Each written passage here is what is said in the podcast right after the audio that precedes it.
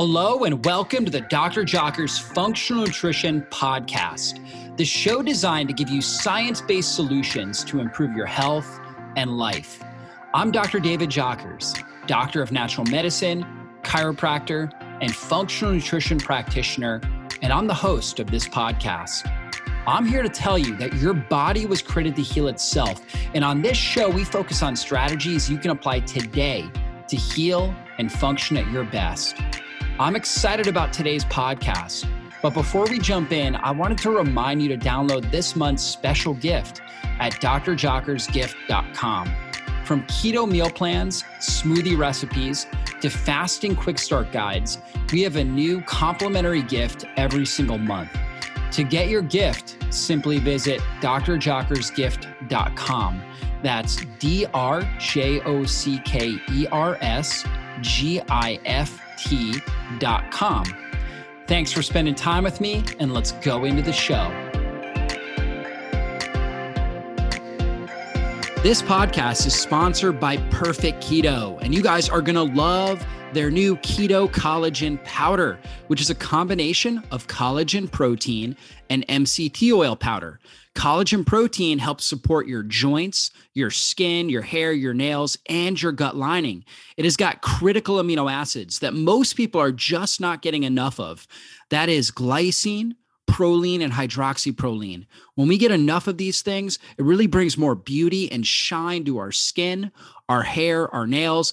It helps keep our gut lining strong and full of integrity. It helps provide good structural integrity to our joints so we can prevent injuries and prevent unwanted painful conditions in our body. And so collagen is critical, but they also combined it with MCT oil powder, which turns immediately into ketones in our bloodstream. That helps stabilize our blood sugar and our insulin levels, helps provide a great fuel source for our brain so we can think sharply and quickly and really thrive in all the things we're doing throughout the day.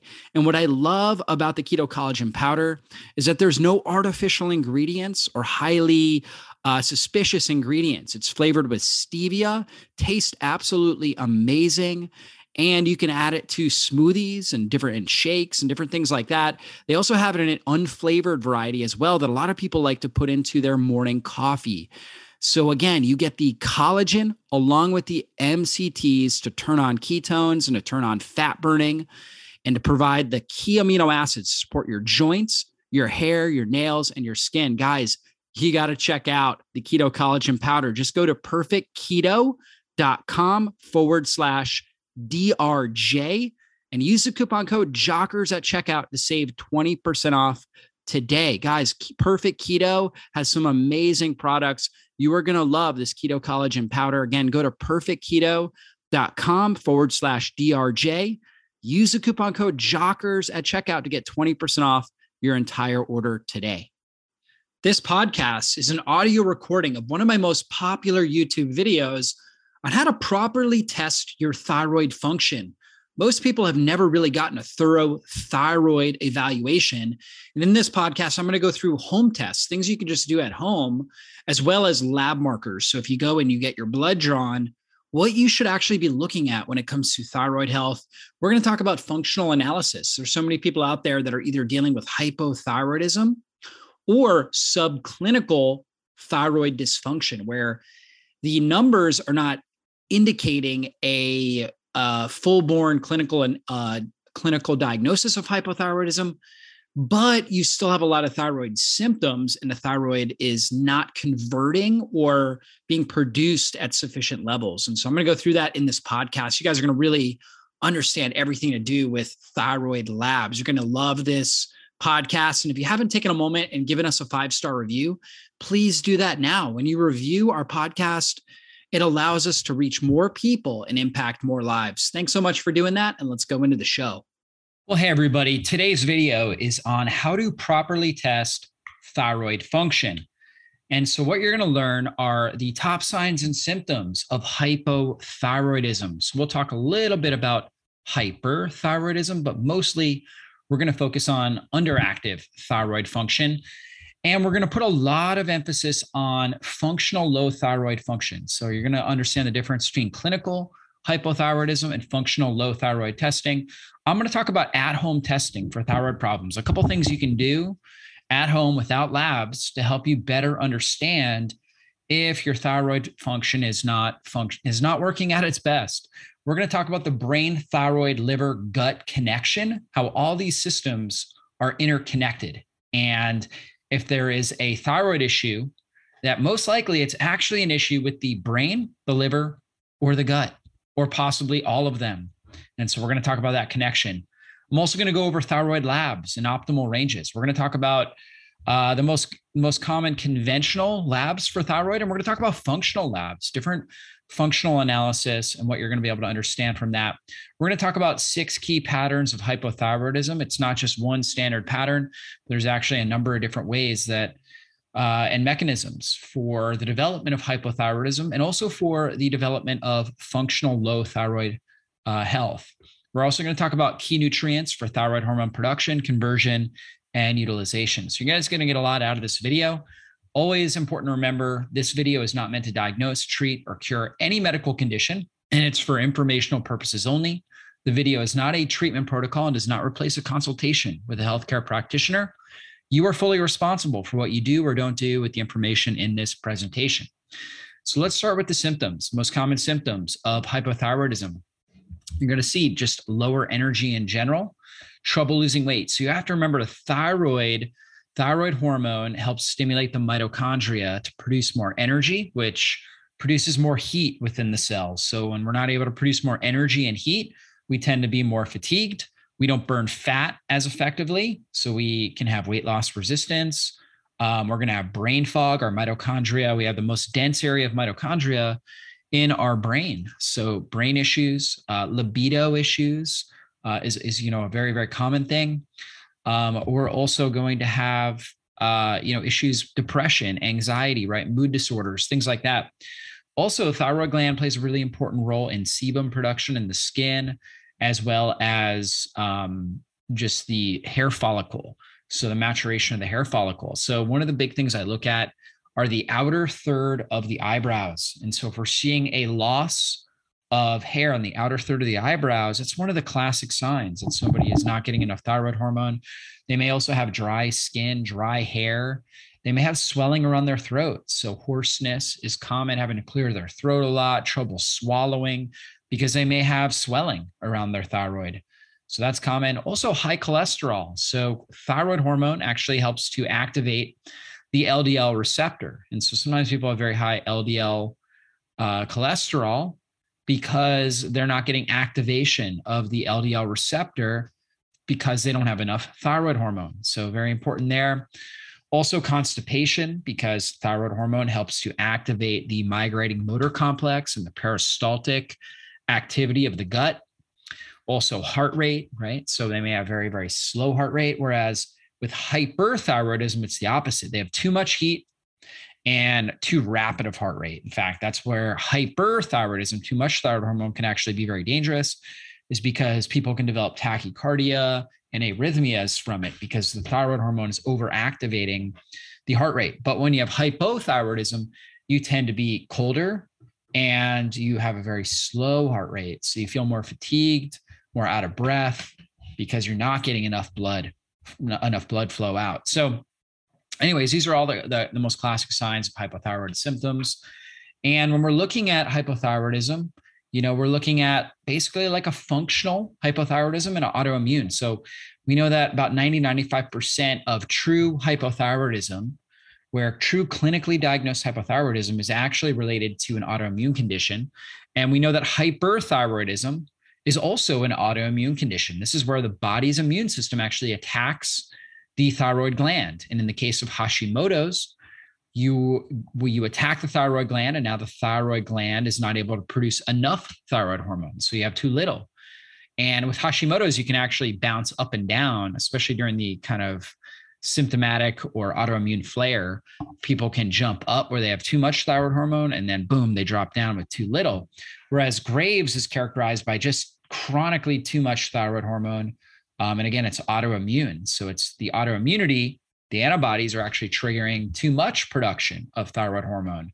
And so you're getting that that you're getting bombarded your cells are getting bombarded with the message to produce more energy so you get hot you your heart starts to race um, you can develop a condition where your eyeballs are actually bulging exophthalmosis it's called so a lot of dangers that can take place you know you're going to lose too much weight you're going to be sweating all the time mm-hmm. dehydration with graves or with hashimoto's it can, again it can go up and down for most people it just goes straight down but i do see some people where they get their blood test one day and the thyroid hormone is elevated. And then the next day, you know, or a month later, the thyroid hormone's down and they haven't had their thyroid removed or anything like that. Um, and so that happens. Now, with functional hypothyroidism, your thyroid's okay. So there's not increased swelling. There's not, uh, you know, a clear evidence of tissue damage there. And, uh, you know, there's not antibodies, right? So we're not finding antibodies in the labs. But for whatever reason, you're not getting enough thyroid hormones. And so with that, you're told, well, it's in your head, right? Or if, you know, especially if you have a functional hypothyroidism, that is where uh, you know you're you're not in the clinical range to be diagnosed with hypothyroidism but we know that your levels are just not optimal. So you're not in the optimal range and that's a key function here. And that's what we're going to look at with functional low thyroid. So again, you know, this is how we look at things in functional medicine. So we have a lab range, and the way that they come up with these lab ranges is they look at basically the median levels for a whole wide range of people that go to labs, right? The issue is that for years, the people that went to labs were the people that had a lot of health conditions, not healthy people. So they were looking at what what is the median for and what is the you know the standard deviations away from median for people who are already sick. And that's how they came up with the ranges. Whereas with functional medicine, we actually want to know what is a really healthy person that feels great? Where are their lab ranges? And that is what we're looking at here. And so you'll see that the functional lab ranges are a lot tighter than the clinical ranges. And in functional medicine, we are looking for functional abnormalities. We're not actually just trying to diagnose a disease. That is medical. Uh, that's you know your your your clinical or medical um, practice that they're going to actually be looking at chronic disease, whereas we're looking at functional health declines. And so, one a couple things you can do at home. One is actually looking at what's happening with your thyroid. So, if you're noticing like an increase in swelling in and around your throat region, because your thyroid sits basically right right in your throat area. So, if you're noticing a lot of hoarseness, voice changes, you know that aren't associated with an upper respiratory infection, you're just noticing that pretty chronically, that could be an issue here. Difficulty breathing, because again, you've got the swelling there around your throat. Um, you know, you're noticing again that the swelling there, difficulty swallowing, frequent choking. It's hard for you to swallow pills, for example. That's a common thing I hear. And that's oftentimes, again, this swelling in the thyroid that's putting pressure in the throat, not allowing the throat to expand when you drink water, when you're trying to swallow pills. So that's one thing to look at. You can also, you know, just do the do the self test. So again, you're looking at this, you're kind of seeing when you tilt your head back, when you swallow some water, is there like a big bulge or protrusion in any area? Right. And if you're noticing that, then definitely go see a doctor and have that examined in more detail. Another great thing to do is the basal body temperature.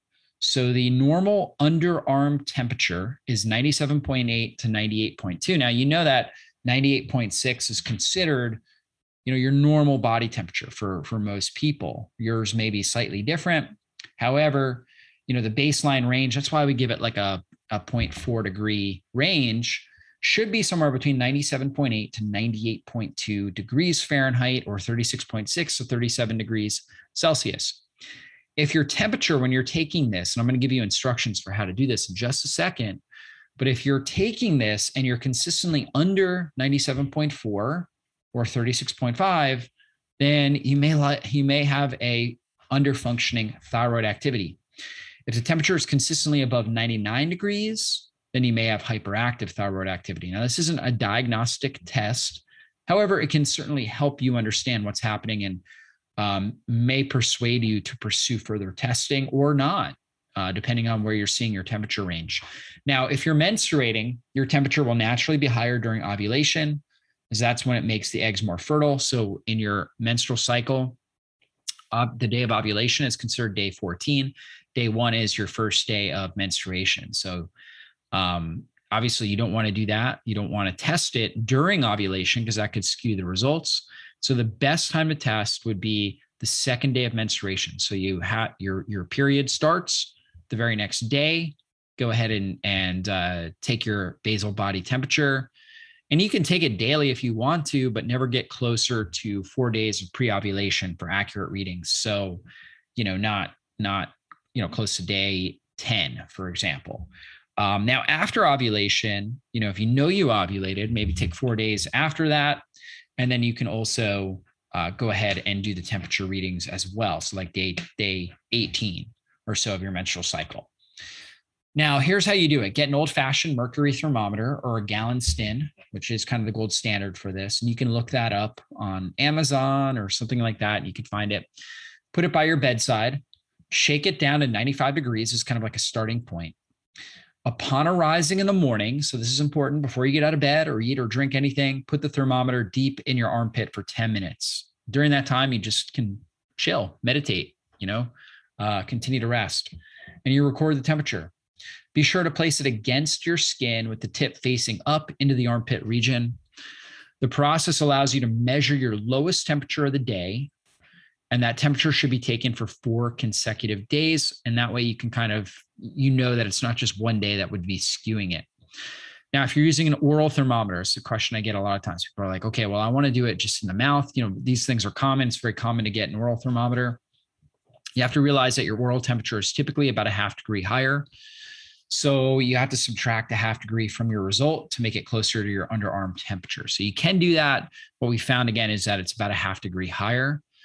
So if using the Galinstan or mercury thermometer in your mouth, leave it in for five minutes. The normal underarm temperature is 97.8 to 98.2. If your temperature is consistently under 97.4, 36.5, like we talked about earlier, then you most likely have under functioning thyroid activity. Now, we can't say you have hypothyroidism because we're not diagnosing it However, your thyroid is probably not functioning at its optimal level. And that's why we use that term under functioning or low functioning thyroid activity.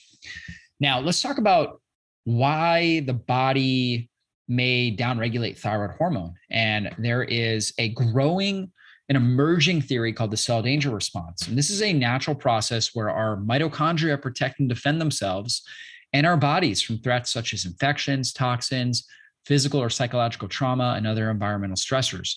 So if we have some sort of psychological trauma, physical trauma, we were sexually abused or physically abused, or we have some sort of chronic infection, or we've been exposed to some major toxins and chemicals, or you know perhaps a number of these things, and we have enough of a you know we hit a certain threshold with these stressors.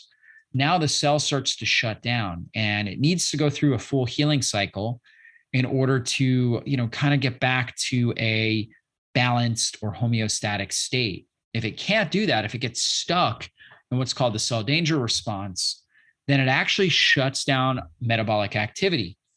And the reason for this is it actually wants to reduce energy production right? So it can go through a, a healing cycle. It's kind of a defense mechanism.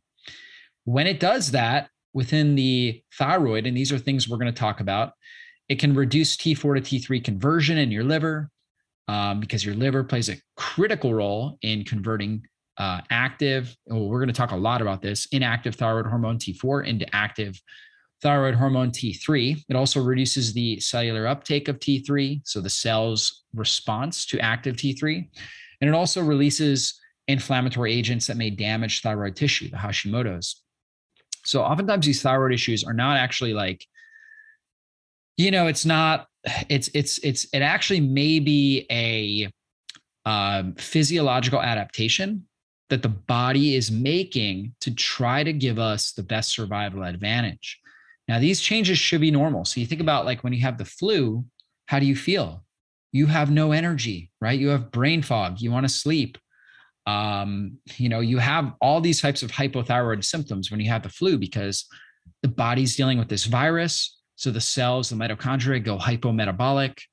and these kinds of changes take place. The problem is when, you know, this should be for a short period of time and you should go through a healing cycle and get back to balance. The problem is when your cells get stuck in that cell danger response long term, that's when we can develop hypothyroidism. So we want to really be able to address that. So when we look at the hypothyroid cycle, we know that the adrenals, or really like the, the, the brain's, what I call the neuroendocrine system, so the brain's ability to communicate effectively with the thyroid, right, and the adrenals, and you know basically the, the brain's ability to tell our hormonal systems how to function and what to do, that gets disrupted and if we have elevated stress hormones, that suppresses thyroid function. Why? Because both of those are gas pedals. And over time, we don't want too much gas, you know? So our stress response, our acute stress response may give us more energy in the short term, but long term, it actually causes a lot of problems. The body doesn't allow that to happen. So it downregulates receptors. It creates bad feedback between the brain and the um, hormonal system and now we get lower thyroid function. So when we have lower thyroid function, it slows down liver detoxification. So the thyroid helps activate the liver. So now the liver starts to slow down, which then causes more toxins to be dumped into the gut.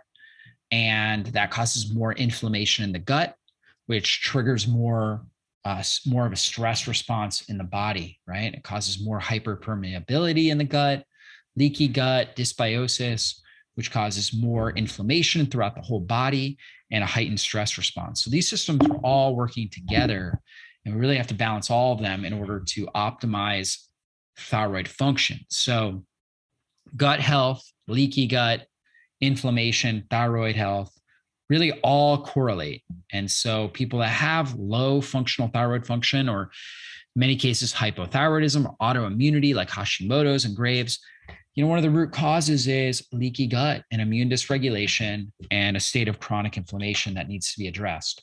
So let's look at how thyroid hormone is created and how it is turned into the active form of thyroid hormone.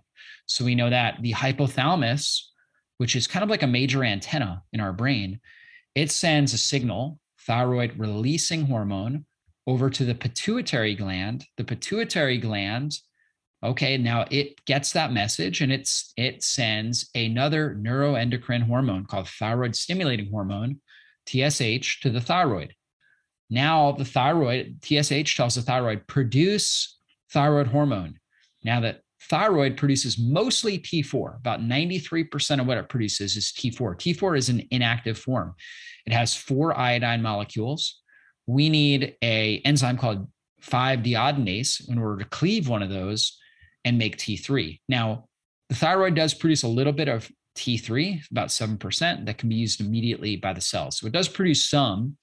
However, the majority is actually metabolized in the liver and turned into T3.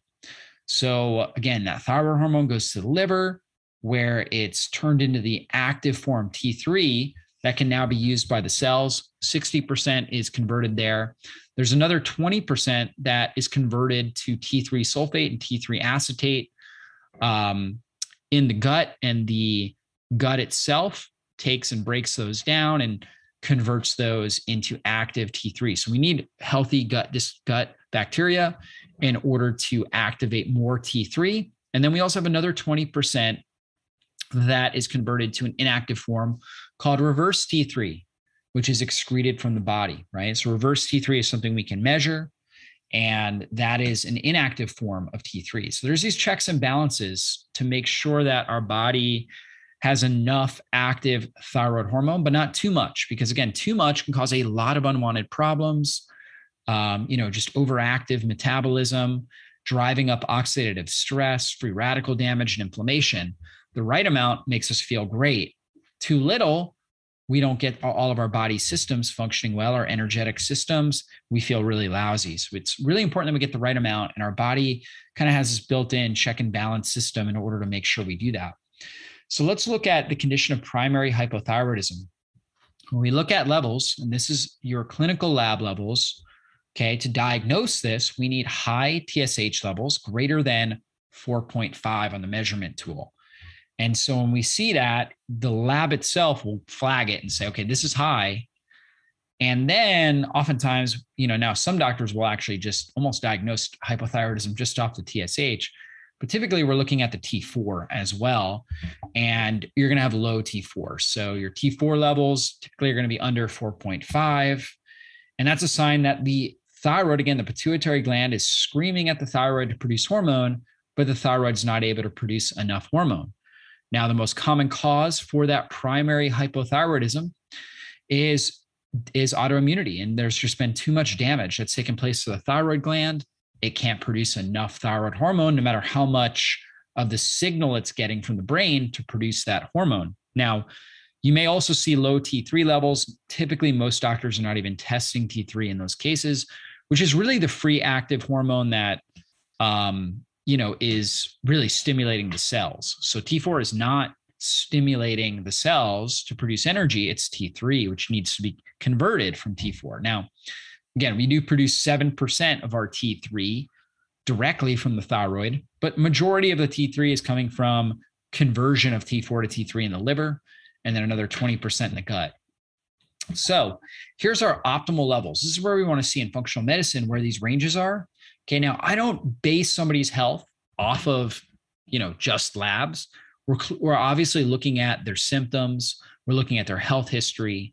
We're looking at a wide, a wide variety of things, different questionnaires based around their health outcomes. You know, if somebody feels great and their TSH is a little bit high, we don't jump to, you know, treating that However, we take note of it, right? So they may have some neuroendocrine inflammation, maybe some uh, disruption in their brain's ability to communicate with the thyroid. Maybe they're underproducing, right? Maybe there is some destruction to the thyroid tissue. You know, maybe there are some other issues that we're going to talk about as we go on. So we will take note of it, but we don't necessarily treat it uh, unless we're seeing, you know, a number of lab signs as well as patient history and symptoms associated with it. So TSH should be between 0.5 and 2.0. Now, I had mentioned how the clinical lab will mark it when it's over 4.5. So we have a much tighter range 0.5 to 2.0. Um, T4 between 6 and 12, right? Now, again, I had mentioned how the clinical diagnosis would be under 4.5. So we like it higher than that. Obviously, the ideal range is around 8 to 10, right? So that's kind of the ideal range that we're looking at. Free T4, which is unbound. So you have different proteins, thyroid, glo- thyroid binding globulin, that is circulating in the bloodstream that binds thyroid hormone and makes it unavailable to get to the cells. Again, a check and balance system. Your free T4 is not bound. Okay. And then we're also going to look at free T3 because that's the actual active form that's unbound. So it's available to interact with the cells you know, and that may be the most important of all of these measurements, the free T3. Now, most doctors, unfortunately, are not measuring a lot of these things. Most of them are just running TSH and T4. But you really want to run all these so you can see the whole picture. So free T4, 1 to 1.5, T3, 100 to 150. Free T3 is 3 to 4. Um, so that's what we're looking at. And then reverse T3, 9 to 24. So T3 uptake is another test that we look at. And this really looks at the amount of sites that are available for active T3 or unbound T3 to bind with thyroxine binding proteins. The more binding sites that are available, the lower the T3 uptake will be. So elevated testosterone will reduce the binding sites, which will increase T3 uptake. And this is important to note as we go on. We're going to look at different uh, low thyroid functioning states, and one is associated with elevated testosterone. Okay, and how that will actually increase the amount of free T3 and also increase the overall T3 uptake because the thyroid binding globulins are going to be more available. So there's more of a, more availability to uptake it. Elevated estrogen, on the other hand, um, or low testosterone, will increase the amount of binding sites and lower T3 uptake. This results in lower free T3 levels. So we're going to have less, or I'm sorry, we're going to have more binding globulin. When we have elevated estrogen, we're going to have lower levels of binding globulin when we have elevated testosterone, if that makes sense. So, more estrogen, we produce more thyroid binding globulin, which grabs up more free T3. So, then we're therefore we have less free T3. If we have more testosterone, it reduces the amount of thyroid binding globulin. Therefore, we have more available T3. So, here's kind of a, a screenshot analogy here that you can look at excess estrogen uh, a condition that oftentimes we'll call estrogen dominance. Again, oral contraceptives can be, you know, one of the factors behind that. Will cause the liver to produce high levels of thyroid binding globulin. And then that's going to cause more uptake of the thyroid binding globulin and a reduced overall free T3 level. Now, the, the, the language is confusing because you're actually your T3 uptake uh, will actually be lower, right? So your your your percentage will be lower because you have um you have more thyroid binding globulin grabbing up T3.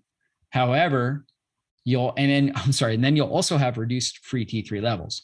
Now with est- with testosterone, this is really probably the most important thing. This with testosterone, so estrogen, you're gonna have less free T3. With testosterone, you're gonna have more free T3. Now the problem with that seems like it's a good thing if you have more free T3 because it's you need that to activate the cells. However, over time, if we're uh, having this sort of increased amount of free T3, then that's actually going to cause our cells to downregulate their their receptors, which therefore we get less activation of the cell. So the blood test could look good. You have good free T3, but your cells aren't interacting with it properly because of this condition. I just wanted to take a moment and tell you guys about Paleo Valley and their apple cider vinegar complex. This is a phenomenal product to help improve your digestion, your blood sugar stability, and your energy levels. Most people are dealing with blood sugar imbalances, and that can lead you to have a crash in the afternoon where you need a nap. It can also lead to unwanted weight gain, to inflammation affecting your joints, your skin, and all different parts of your body. Well, you know what? Apple cider vinegar is one of the best things for helping improve your blood sugar stability. You simply take it with meals and it helps reduce the glycemic impact of the food that you're consuming and that's going to help your body to burn fat for fuel. It's going to reduce overall levels of insulin. And insulin is your pro inflammatory fat storage hormone. We want to get insulin under control. You know what I love about the apple cider vinegar complex that Paleo Valley made is they have a thousand milligrams of apple cider vinegar, which is equivalent to one and a half tablespoons. That is really the clinical dose to get the best results. On top of that, they combined it with 300 milligrams of turmeric which is a powerful anti inflammatory herb, 300 milligrams of ginger. These are warming herbs that support good digestion, good stomach acid production. They also help to reduce inflammation in the gut and throughout the body. And they have 150 milligrams of cinnamon, which is one of the best herbs for improving insulin sensitivity and blood sugar stability. And they added in 50 milligrams of lemon into the apple cider vinegar complex to support bile flow and pancreatic enzymes so you can really optimize your digestion and your nutrient absorption. All these ingredients are organic, so you can rest assured you're getting the highest quality product. So if you want to check out the apple cider vinegar complex, go to paleovalley.com and use the coupon code JOCKERS to save 15% off today. Now, we're also going to look at reverse T3. Reverse T3 is inactive and competes with thyroid hormone binding spots. Elevated levels block normal T3 activity and lead to a functional hypothyroidism. The production of reverse T3 takes place in times of extreme stress, major trauma, surgery, infection, chronic stress, malnutrition, or starvation. So, if you're fasting too much, if you are not getting enough calories, calorie deprivation, you may have too much RT3, you're under a lot of stress, you have infection, you might have elevated RT3. Um, also, it can be related to nutritional deficiencies and things like zinc, selenium, B12, and iron. Anemia, for example, cause high production of reverse T3. TPO antibodies. These are antibodies to thyroid peroxidase enzymes. Now, thyroid peroxidase attaches iodine to the tyrosine backbone on the thyroglobulin protein. So, thyroid hormone is this backbone protein of thyroglobulin. You have tyrosine amino acid that, that attaches to iodine, right, on there. And so, again, T4 is four iodine attachments, T3 is three iodine attachments. If you have high TPO antibodies, that's could be a sign of uh, autoimmune condition, and uh, especially you know obviously if you have the high TSH above 4.5, low T4 below 4.5 or below 4.5, yeah. Um, and then you have elevated TPO or TG antibodies, which are antibodies to that thyroglobulin protein. Okay, if you have that, then that would be you know your clinical diagnosis in a sense of Hashimoto's. I believe they have to do a biopsy as well to uh, you know fully diagnose that and find antibodies in it. But you know that's what you're looking at with that. Graves' disease obviously would be too much thyroid hormones. Your TSH would be too low, under 0.5, and your thyroid hormone would be way up above 12, right? And well, along with these antibodies being present. So Hashimoto's autoimmune disease, um, when we're looking at this, again, main antibodies are thyroid peroxidase and thyroglobulin. The TPO antibodies are high in 90 to 95% of autoimmune thyroid disease. So, very, very common. And then TG antibodies are high in 70 to 80% of autoimmune thyroid disease. Now, let's take a look at outside of primary hypothyroidism autoimmunity. Let's take a look at some of these other patterns. This is hypothyroidism or low functioning thyroid secondary to pituitary hypofunction, meaning pituitary gland is not functioning right. So it's not going to be able to send enough TSH. Typical cause is stress from an active infection, blood sugar disorder, or unrelenting stress. We know that cortisol suppresses pituitary function. You can do an adrenal salivary index or the Dutch dried urine um, total dried urine test for comprehensive hormones. That's what that means, which uh, also looks at adrenal dysfunction. So you can see if you have elevated or decreased cortisol, that may be playing a role with that. TSH will be below the functional range, so it'll be under 0.5, and your T4 will also be low. T3 may be normal, may be low, right? So if you're not producing enough thyroid hormone, you should get this signal from the pituitary gland to produce more TSH. So you can tell the thyroid to produce the hormone, right? Because that's the hormone that tells the thyroid what to do. So if you're low low TSH, but then you're also low in T4, it's a sign that okay, that that mechanism of telling the thyroid thyroid gland to produce the hormone is not working properly. So what do we do? We look for blood sugar, we look at stress, we look at infections that may be contributing to this. Um, also, toxicity can also play a role, like mercury, lead, things like that, that are damaging the pituitary gland.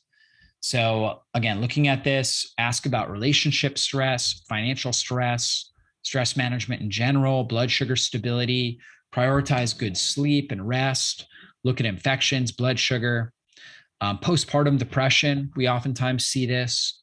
The cortisol suppresses pituitary function, just they're not sleeping well, you know, trying to take care of the baby and they end up with pituitary hypofunction. So that's what ends up happening there. Now, pattern two thyroid underconversion leading to hypothyroidism. So your T4 again is inactive, has to go through a conversion process to become T3, the active form of thyroid hormone again. Conversion takes place in the liver and the GI tract, requires healthy liver and good gut bacteria. So here in this pattern, you have normal TSH, so pituitary is working just fine.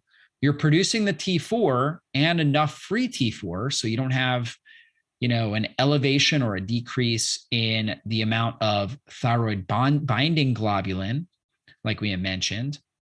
However, you have low T3 and low free T3 levels. So your overall T3, your conversion of T4 to T3 is not working properly. And so, what is the cause? Typically, poor diet and gut function that can lead to a deficiency of nutrients responsible for adequate function of the enzymes needed for conversion. So, sluggish liver, you're not getting enough of the key nutrients needed for phase two liver. Sulfation and glucuronidation are both very important pathways here for the product for the conversion of T4 to T3. And also zinc and selenium are very critical here. They help with that conversion of T4 to T3. A lot of people are deficient in zinc and also selenium. Zinc is one of the most common nutrient deficiencies, and selenium's not far behind it. So addressing that and looking at what's happening there is important.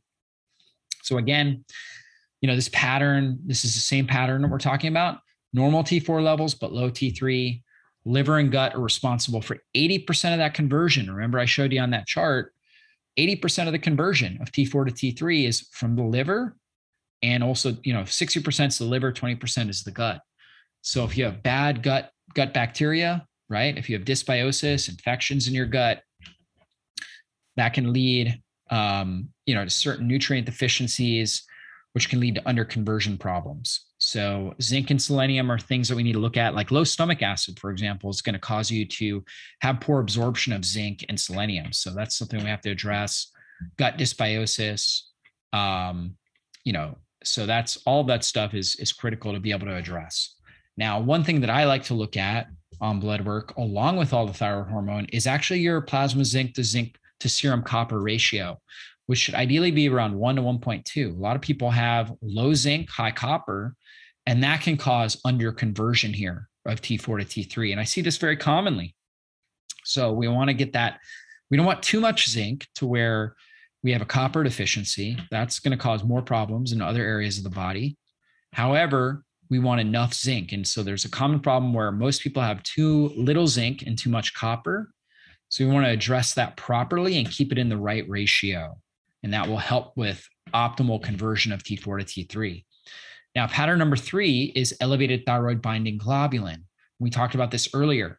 This is your high estrogen pattern. We know high estrogen increases thyroid binding globulin uh, levels, which makes less free hormones. So you have normal or possibly high TSH, normal T4 and T3, normal or low free T4 and free T3. So you'll see both the free T4 and the free T3. So whereas the thyroid underconversion from liver uh, dysfunction or just overall underconversion, we saw normal um, free T4, but we didn't see normal free T3 or T3.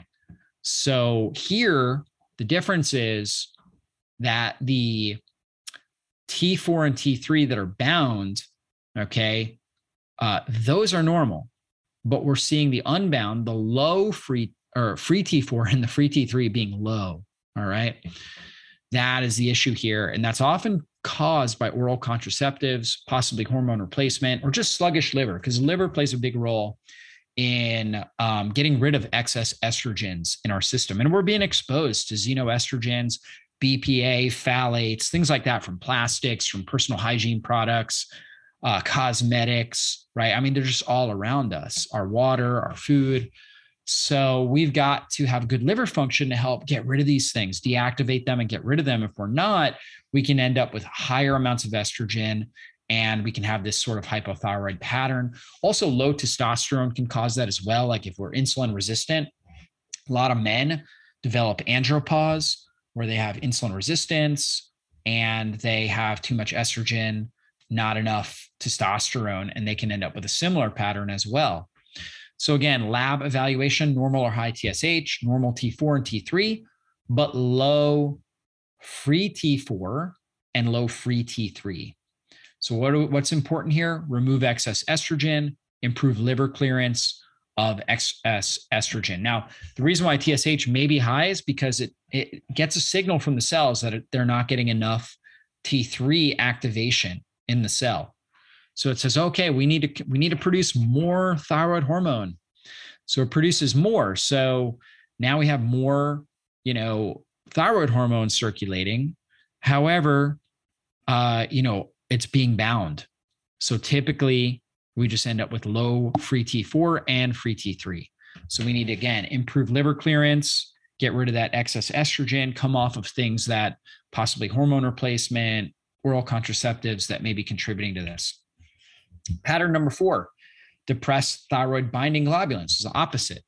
Now we have high testosterone. High testosterone reduces the amount of binding globulin, right? The binding hormone, making more free hormones, right? So estrogen increased thyroid binding hormone. So we had less, um, we had lower levels of free hormones, right? So more binding globulins, less free hormones, less binding globulins, more free hormones. So now we have normal or sometimes low TSH because the thyroid, the, the pituitary may be saying, okay, we're getting too much free T3 here. So we need to stop this signal to produce thyroid hormone. Normal or low T4 and T3. So sometimes this can trick people because like T4 will be lower, TSH is low. Now you're starting to think, is this primary hypothyroidism? But then what we see is high free hormones. So if we're not testing free hormones, which most doctors aren't, they may think this is, you know, a primary hypothyroidism, but they actually have too much free T3 here. So if they were to give a thyroid medication for this, that would actually be the worst thing they can do. Here, what we need to do is address too much testosterone, right? Because now this high free T3, now again, you think, well, that's a good thing. We need that to activate the metabolism. But what happens here is these cells themselves actually start to resist, they start to downregulate thyroid hormone receptors. And we end up with, because what you'll see in the early stages with this pattern is it almost looks like hyperthyroidism, where you have very high levels of free T3. Okay. However, the TSH is typically normal in the early stages, and so is the uh, T4. So you're not seeing this very low TSH and high T4. That would be the normal pattern for hyperthyroidism you're just seeing the high free T3. And then over time, the TSH may lower, the T4 may, may lower as the body tries to shut down production of thyroid hormone uh, because the cells start to resist, right? And the cells start to create resistance to the amount of free T3. So, testosterone replacement or insulin resistance are the most common causes. And so, you think about like for men, it's typically testosterone replacement. For women, it's usually insulin resistance. There's a common condition called polycystic ovarian syndrome in females that's associated with high testosterone. There's also um, a condi- acne. A lot of females that have struggle with acne. Oftentimes, it's insulin resistance and high testosterone. Also, a condition called Hirsch- Hirsutism, if I'm saying that correctly, where females will have, um, you know, uh, facial hair, right? And that can be high testosterone related as well. But PCOS is kind of the most well known one, and it's related to insulin resistance. So for some women, when they produce a lot of, tes- of insulin, they end up producing a lot of testosterone, right? Doesn't happen for all women. A lot of women will have insulin resistance, and that will actually bring down their thyroid or their testosterone, and it will bring up their estrogen. So they'll end up with, you know, that other pattern where they have too much thyroid binding globulin. Insulin resistance can be a factor with that. But for some women, this is an issue. And then for men, it's usually they're they're they're doing testosterone replacement, right? So they need to lower that. Now, one other thing can be if you have if your partner so if you're a woman and your spouse is using thyroid hormone replacement and it's being rubbed onto you because it's on them, it can get through your skin transdermally and into your bloodstream and could potentially be causing this pattern. So that's another thing to consider. So what do we need to do? Balance blood sugar, reduce sources of testosterone replacement, and of course improve liver clearance because our liver cleans up excess excess um, hormone, right? So it'll clear up the excess testosterone. We just want to improve liver clearance. Pattern number five thyroid hormone resistance leading to hypothyroidism. This is similar to what's happening here with the elevated testosterone and the elevated free T3, kind of the same thing, um, except it's not being induced by elevated testosterone. So, in here, in this condition, we have just depressed thyroid receptor site responsiveness.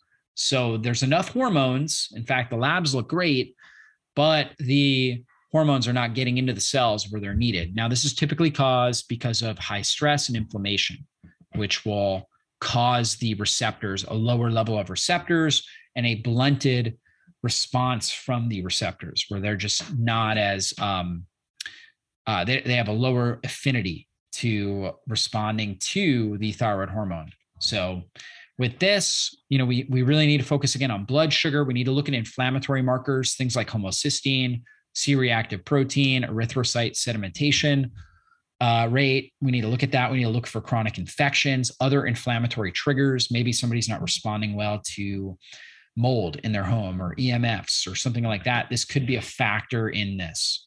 Now, oftentimes with mold, it's more of like that pituitary um, uh, hypo response, right? So where the pituitary gland is not is is overwhelmed and not able to produce enough TSH. We see that often with mold, but some cases it could be coming from this thyroid hormone resistance. This also, you know, if you have, for example, gingivitis or you know different oral infections, it can create a pattern like this where your labs look good, like your TSH, T4, T3 all look good, but you feel extremely fatigued. You have all these hypothyroid symptoms. So um, if you're noticing that, this is hard to pick up on labs because the labs look good, right? As far as not, I mean, typically we'll see the the inflammatory labs not looking good, but your your normal lab, your thyroid labs actually look good, but you're experiencing thyroid hypothyroid type symptoms. So again, we got to look at inflammation, stress, and infections. Pattern number six, you know, this goes back to what we were talking about autoimmunity, right? So this is your classic kind of hypothyroidism, your Hashimoto's hypothyroidism. We're going to see the elevation in the antibodies with that, with the pattern number six. Now, here are some major factors that affect thyroid hormone function. So we need a lot of key nutrients, things like iron. Um, you know, we need iron because we need good oxygenation. If our oxygenation is going down, if we're anemic, that is going to dramatically affect thyroid hormone production. Typically, we're going to see an elevation in reverse T3 when you're anemic. Iodine, obviously, that's the, the foundational mineral for the production of thyroid hormone. We also need the amino acid tyrosine, right, which is the foundational amino acid in the production of thyroid hormone. So we need that. So we need good stomach acid, right, to be able to break down protein into amino acids to, to absorb tyrosine. We also need that to, to absorb zinc, selenium, um, we also need enough vitamin E, vitamin B2, B3, B6, vitamin C, and vitamin D. Vitamin D, is especially very critical for keeping your immune system functioning well so you don't get autoimmunity. That's the number one deficiency associated with autoimmunity is vitamin D. So to prevent Hashimoto's, Graves' disease, we really got to optimize our vitamin D levels. Factors that increase conversion of T4 to that reverse T3, like I talked about, stress, trauma, low calorie diet. So again, for under eating for a period of time, you know how they say that will lower your metabolism? The mechanism for that is this over conversion to reverse T3 and under conversion to active T3. Inflammation, uh, you know, obviously another big factor that can drive up reverse T3, toxins, infections, liver kidney dysfunction, and certain medications can also contribute to that factors that inhibit proper production of thyroid hormones again stress infection trauma radiation different medications fluorides for getting a lot of fluoride in our water or dental products that um, can block thyroid hormone production. Different toxins pesticides mercury cadmium lead and autoimmune diseases because we're not going to be able to particularly gut related autoimmune diseases because we're not going to be able to absorb nutrients effectively. So, you know, one in particular we know is celiac, but ulcerative colitis, Crohn's, those can also impact this. Factors that increase conversion of T4 to T3, making sure we're getting enough selenium and enough zinc. So, seafood, wild caught seafood, probably best source of these things selenium and zinc. Brazil nuts, you know, we know that for can be helpful for selenium. We may need to supplement with some of these things uh, as well. Factors that improve cellular sensitivity to thyroid hormones. So now, if we have enough thyroid hormone, but we want to make sure that we're actually getting it into the cell, right? So we want enough of those receptors. Here are the important things zinc, again, super critical here. Vitamin A, really critical. And exercise. This is where exercise comes in because exercise makes your thyroid hormone receptors more responsive to the thyroid hormone. Therefore, you're going to uptake more. It's going to activate the mitochondria to produce energy more effectively. So, getting enough exercise. Now, when you're looking at labs, you know, again, you don't want to just go in, tell your doctor, "Hey, I want to I want to run my thyroid labs." They're typically just going to run your TSH and your T4. They're not going to look at your free T4, your free T3, your uh, your normal T3, um, your overall T3, I should say. Oftentimes, they're not going to look at your antibodies, your reverse T3, thyroid binding globulin, T3 uptake, your vitamin D, um, your homocysteine. Sometimes they'll run a complete blood count, maybe liver enzymes and a, uh, you know, a, a, chem test, right? Looking at like different electrolytes, stuff like that. That's oftentimes what they will run, but they're not going to look at homocysteine, which is a critical inflammatory protein. They're not going to look at C-reactive protein. Oftentimes, not going to look at your magnesium levels, your iron panel, and ferritin to see if there's some sort of functional anemia. Not going to look at your B12, your fasting insulin to see if you have insulin resistance. They're not going to look at these things. But these things all play a huge role. You guys just learned how they all play a huge role in what's happening with optimal thyroid function. So when you're getting your thyroid hormone tested, you want to be looking at these things, or at least most of these, to be able to get the full picture of what's going on. So now you guys know, and that's why we offer our comprehensive blood analysis, which looks at all of those things and so much more, including your vitamin A, uh, all your cardiovascular risk factors, your folate, B12, zinc, copper ratios, like I was talking about earlier, liver, kidney markers, all your blood sugar and insulin markers, your immune function, parathyroid, uh, which also is important with this, plays a role in calcium metabolism. So looks at all that kind of stuff. So, you know, you really want to make sure you're getting, when you get a blood test, you get it as comprehensive as possible. That will give you as much data so you can really put the pieces together. If you're just getting a few data points and trying to guess, it's going to be a lot harder to make make an accurate decision as far as what you need to do to optimize your health. So if you're out there, you're struggling, you're you know not you're you're you're dealing with a lot of these types of hypothyroid type symptoms or even hyperthyroid symptoms make sure you get a comprehensive blood analysis and work with a really well trained practitioner who can walk you through these results help you understand what sort of pattern you may fall into and uh, really get you the kind of treatment that you need. So hopefully you guys enjoyed this. And of course you know i know i went through a lot of content so be sure to scroll back where you can really look at these different patterns and better understand them for yourself. Compare your blood work, get your labs, compare them to what I was talking about here so you can better understand what's happening in your body and your physiology. Thanks again, guys, and everybody be blessed. Well, that's all for this show. And I want to thank you again for spending your valuable time with me today.